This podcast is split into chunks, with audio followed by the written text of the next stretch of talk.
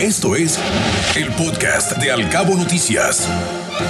Así es, Ana Bárbara, vamos a tener una plática justamente con el gobernador, quien hace un par de, meses lo tuvimos como invitado también aquí en nuestra cabina, platicando sobre todo lo que ha implicado eh, su gestión frente a esta nueva administración, también todo lo relacionado con el avance de la pandemia, las estrategias que se han tomado, las proyecciones para los próximos meses. Ya lo tenemos aquí de este lado, Ana Bárbara, para esta entrevista.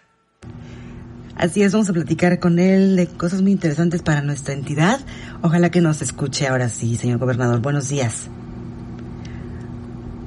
Parece que tiene ya lo tenemos por ahí, nada más hay que encender el micrófono. Sí, exacto. Bueno, ya estamos ahí. ¿Cómo está, señor gobernador? Buenos días, ¿cómo le va? Feliz año para los dos, don Guillermo. ¿Qué tal?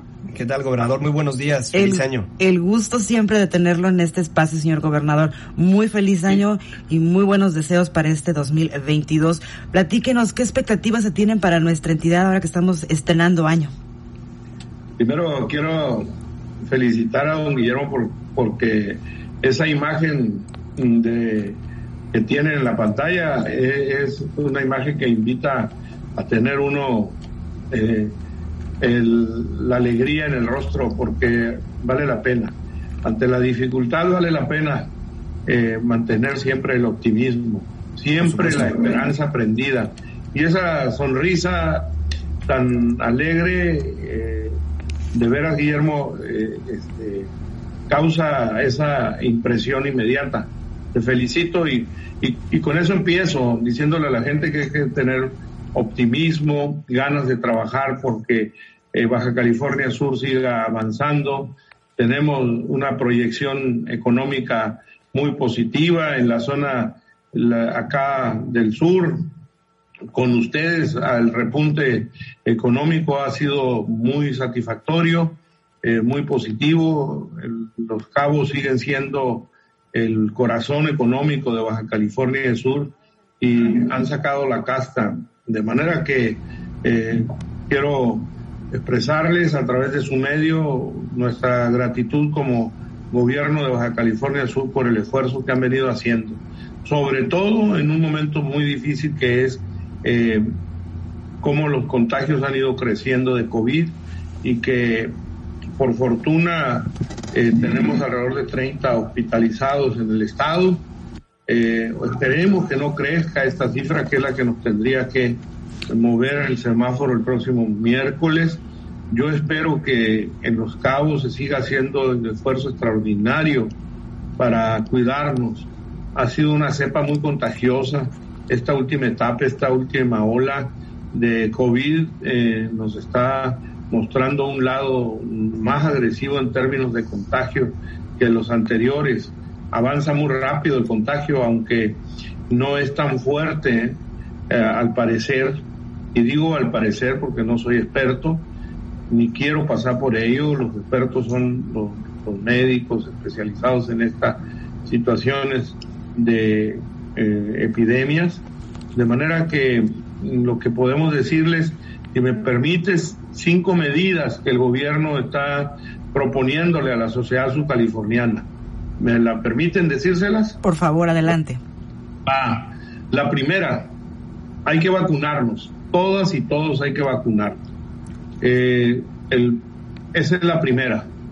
La segunda, que se sigan aplicando las medidas de si no es necesario salir, pues la gente se mantenga alejado de, grupos donde vaya con contagio a contagiarse, donde haya mucha aglomeración. Número eh, que siga el lavado de manos, las recomendaciones que se han venido haciendo casi en este par de años, de manera que nos, nos permita seguir con la sana distancia, lavado de manos, desinfectarnos cada que podamos y guardar toda la posibilidad de que no estemos eh, en lugares cerrados sin cubrebocas.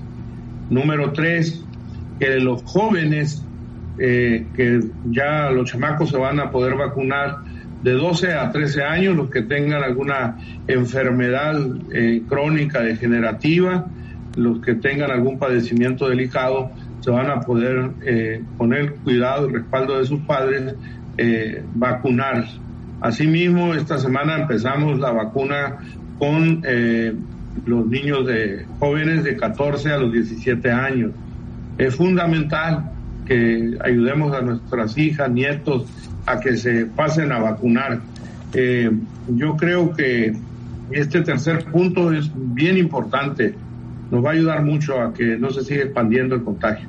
Número cuatro, que eh, no, cuando sientan alguno de los síntomas, eh, no, no se dilaten en ir a ver al médico, hacerse la prueba, para que, eh, porque hay mucha gente asintomática y, o tiene síntomas de gripe como leve, pero no se hace la prueba y, y sigue contagiando. Entonces, cuando tengamos síntomas de alguna gripe o aparecido, los síntomas de dolor de cuerpo, temperatura, lo clásico, la garganta, etcétera, vayan por favor a hacerse la prueba, esa es la cuarta.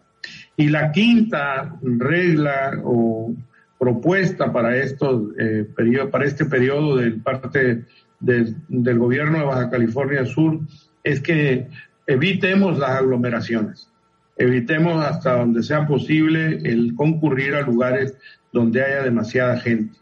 Es importante que los establecimientos, los lugares donde se acumula eh, mucha población, donde hay unas congregaciones grandes, pues se guarde la sana distancia, se evite, nos ayude en los comercios, para que este quinto punto eh, lo podamos sacar adelante. Y si ya pudimos vencerlo el meses pasado y estar todos este, más tranquilos, ¿Por qué ahora no lo vamos a hacer si tomamos en cuenta estas medidas y las que la gente vaya eh, considerando también oportunas? Esto es importante porque el destino eh, hay que cuidarlo, cuidar mucho esta zona turística del estado porque eh, es, insisto, Así que estas cinco medidas que les acabo de mencionar son importantísimas para que nos cuidemos todos. Muchísimas gracias, señor gobernador. Tenemos que hacer una pausa comercial. ¿Nos permite un minuto en la línea? ¿En la conexión? sí. Gracias. Hasta 10 a ustedes. Qué amable, muchas gracias. Seguimos platicando con el gobernador del estado, Víctor Castro Cosío. Te acercamos a la noticia veraz y oportuna a través de todas nuestras redes sociales. Encuéntranos como Cabo Mil Radio, Al Cabo Noticias y Cabo Mil News.